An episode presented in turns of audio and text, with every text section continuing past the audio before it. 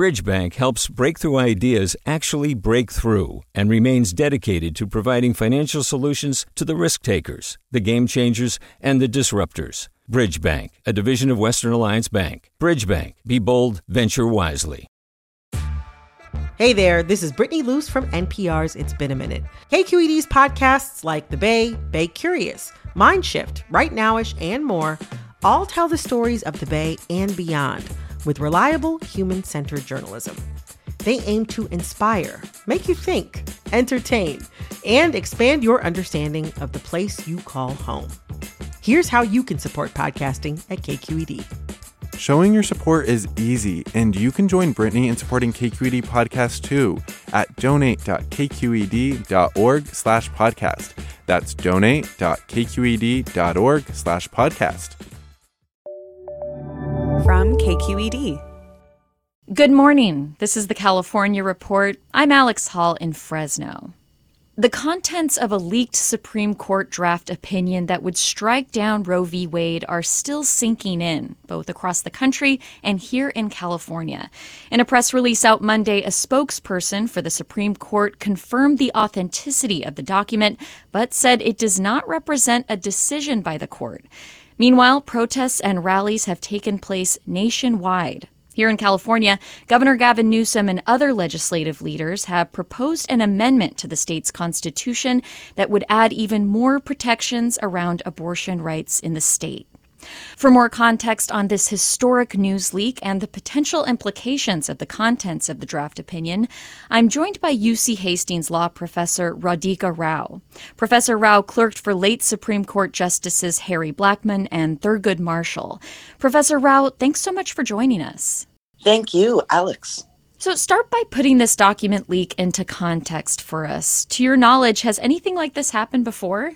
No, this is unprecedented. During my time there, I, nothing like this has ever happened. And I've never heard of anything like this happening. For an entire draft opinion to have been released publicly before the opinion was officially issued, that is just shocking.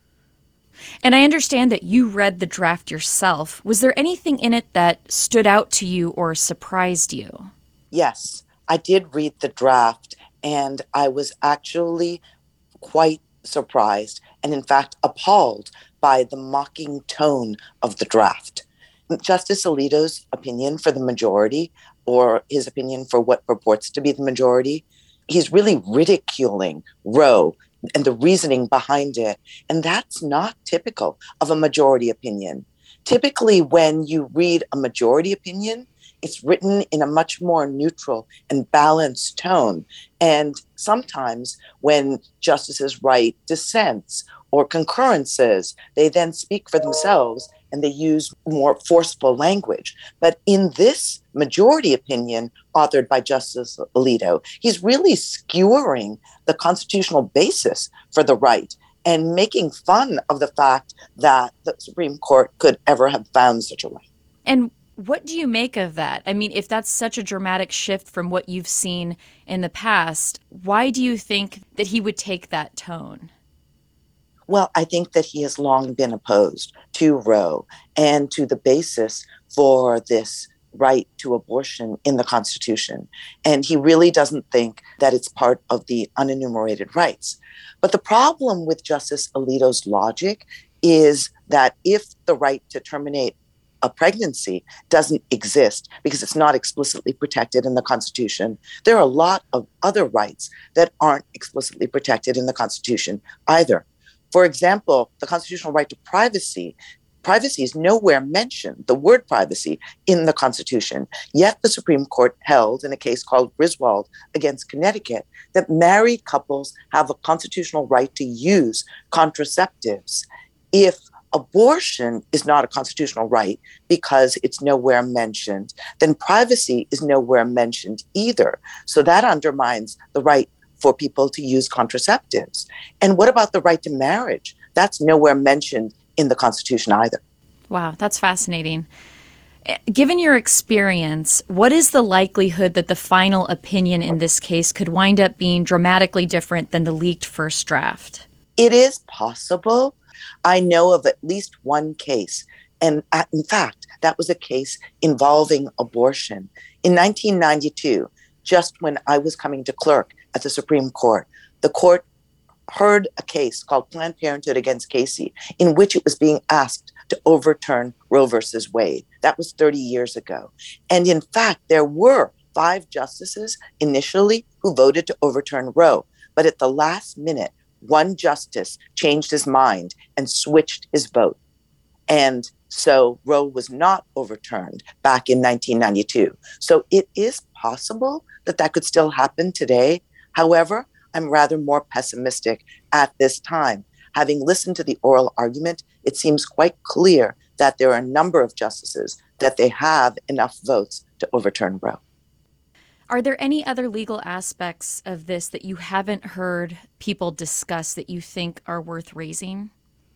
Well, I haven't heard people really talk about all of the different implications of the Alito opinion in terms of not only its mocking nature, but also some of the arguments that he invokes, really equating Roe versus Wade with Plessy versus Ferguson and suggesting that it's as invidious a decision and that overruling Roe would be like Brown versus Board of Education, would be a similar judicial triumph.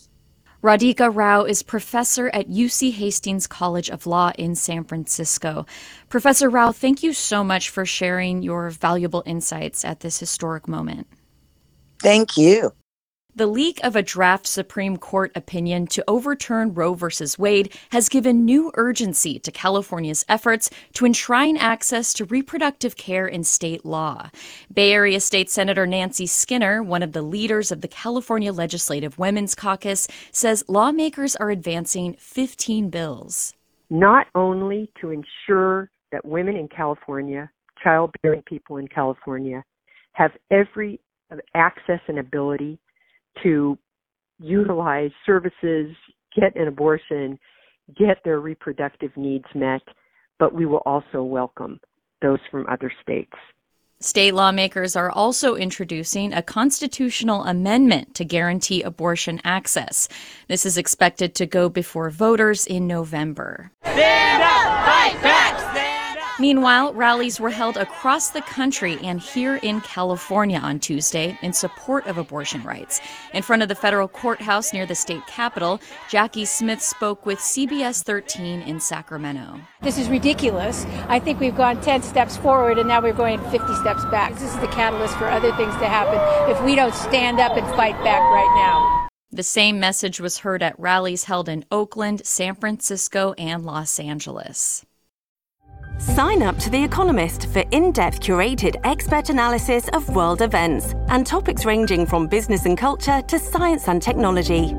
You'll get the weekly digital edition, online only articles, curated newsletters on politics, the markets, science, culture, and China, and full access to The Economist Podcast Plus. The Economist is independent journalism for independent thinking. Go to economist.com and get your first month free. Hey, it's Avery Trufelman, host of Articles of Interest. And I've got to say, I've been a fan of KQED ever since I was a little kid and I would come out to San Francisco to visit my grandma. It was just what we'd always turn on every time we got in the car, every time we were making dinner and turning on the radio. It was always KQED.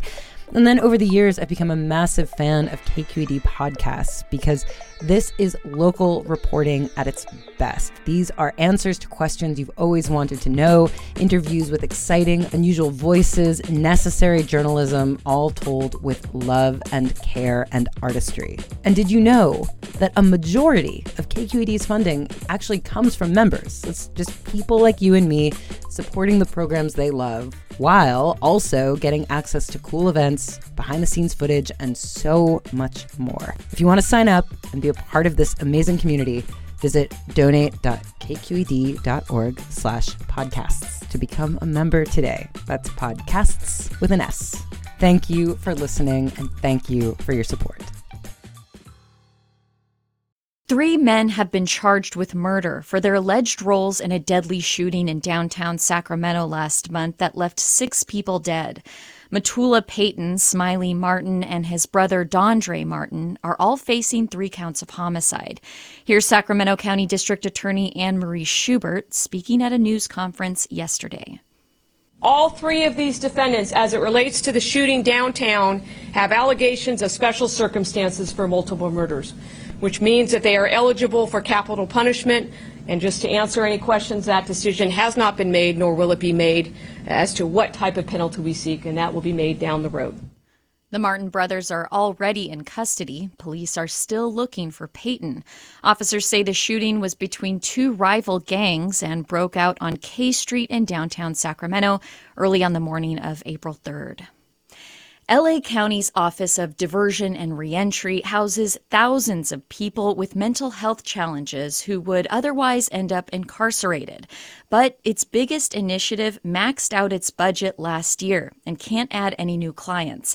KPCC's Emily Elena Dugdale has more. Counsel appearances, please. I'm sitting in Judge Carla Curlin's courtroom in downtown LA. Today, she's hearing cases involving clients enrolled in a program through the Office of Diversion and Reentry, or ODR. It targets people charged or convicted with a felony who struggle with a severe mental or physical health diagnosis and need housing. But they don't just get housing. They also have access to a team of medical professionals, a therapist, and a caseworker for life. This is number 14 on calendar. The judge addresses a man sitting silently in front of her. He's handcuffed and wearing a blue jail uniform. I originally put you in ODR, and if you want a fresh start, this is it. The man's time in the program hasn't been smooth sailing. He picked up another felony. It was brought down to a misdemeanor but Judge Curlin is giving him another shot. Stay in compliance and you could stay in the program. ODR's medical director, Kristen Ochoa, is watching the proceedings. One thing that is really important to us is to continue to give people many chances. Ochoa said this man will be released soon. He'll get picked up by her staffers who will take him home and connect him with the care he needs. We need to make sure they've got all their appointments and all their medications. ODR started this program in 2016. Since then, it's diverted over 3,700 people from jail. When I talked to Ochoa over Zoom before court, she said nearly a thousand people have keys to permanent supportive housing. When you see the transformation of folks once they have care and attention and medicine.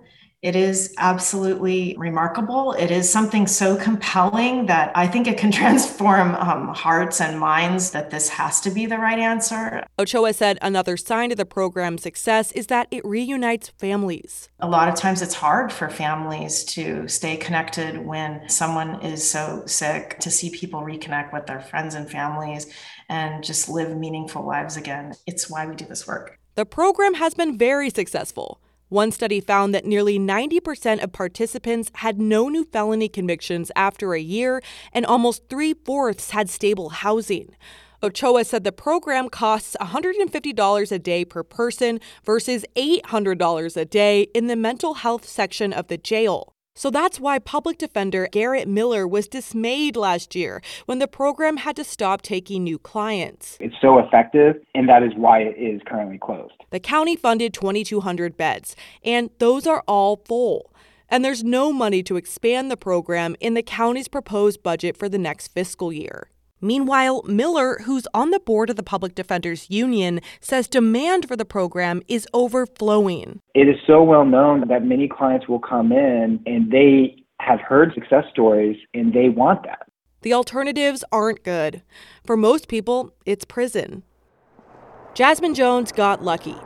Through the program, she has her own apartment in Long Beach in a new four story building with a great view. I feel comfortable, I feel welcomed, and I feel loved. Jones was previously chronically homeless, and her schizoaffective bipolar disorder was undiagnosed before she got caught up in the system. I got labeled as something that people knew nothing about. They treated me like I was nothing on the streets. But now, if um, I ever need any help, I know who to come to. I just come right down the stairs. I don't have to jump in a car. Right down the stairs are therapists and social workers who help Jones take her meds and track how she's doing. I took a couple steps up the ladder. I didn't look back. I blossomed into a flower, and I like it. She said she's growing alongside her neighbors here. People she says are now family. For the California Report, I'm Emily Elena Dugdale. San Diego County has launched a first in the nation program to provide free legal aid to detained immigrants. KPBS reporter Kitty Alvarado has more. A year and a day after San Diego County Supervisor Terra Lawson Remer introduced the Immigrants' Rights Legal Defense Program, she stood in front of the county building to announce the initiative was officially up and running. We are declaring with one voice that our justice system must be based on facts and law not access to wealth and resources. The program will be run out of the county's public defender's office and be funded by the county to the tune of $5 million. Lawson Remer says she hopes this program can provide the help extended to her family during a dark time. My great grandfather Max escaped persecution in Ukraine. 100 years later, our country is still a beacon of hope. Only detained people will qualify with the ultimate goal to grow the program to help anyone who needs legal immigration aid. For the California Report, I'm Kitty Alvarado in San Diego. Support for the California Report comes from the Wesley Foundation, investing in California's underserved youth the California Healthcare Foundation, working to build a more effective, compassionate, and just healthcare system on the web at chcf.org/health-equity. And Eric and Wendy Schmidt through the Schmidt Family Foundation, working together to create a just world where all people have access to renewable energy, clean air and water, and healthy food on the web at theschmidt.org. And that's the California Report for Wednesday, May 4th. We're a production of KQED Public Radio. I'm Alex Hall. Thanks for listening. Hi, it's Terry Gross, the host of Fresh Air. We bring you in depth, long form interviews with actors, directors, musicians, authors, journalists, and more. Listen to our Peabody Award winning Fresh Air podcast from WHYY and NPR. Hi there, I'm Rund Abdelfatah from Throughline. If you're listening to this podcast, you know that KQED produces exceptional storytelling that keeps you informed, inspired, and entertained. Their podcasts cover issues from your neighborhood to the entire country and everything in between. Support this work today. You can help us continue to bring quality podcasts to your ears. Just head to donate.kqed.org/podcast. That's donate.kqed.org slash podcast. Do you love learning about the San Francisco Bay Area? Its history, its people, its unique blend of cultures? Then you should check out the Bay Curious book. I'm Katrina Schwartz, editor and producer on the Bay Curious podcast, and I'm here to let you know that for the month of May, we've worked out a sweet deal for KQED podcast listeners. Right now, you can get the Bay Curious ebook for $1.99. That's right, $1.99. Just search for Bay Curious wherever you get your ebooks or find a link in our show notes. This offer does expire at the end of the month, though, so you'll want to act on it fast. Happy reading!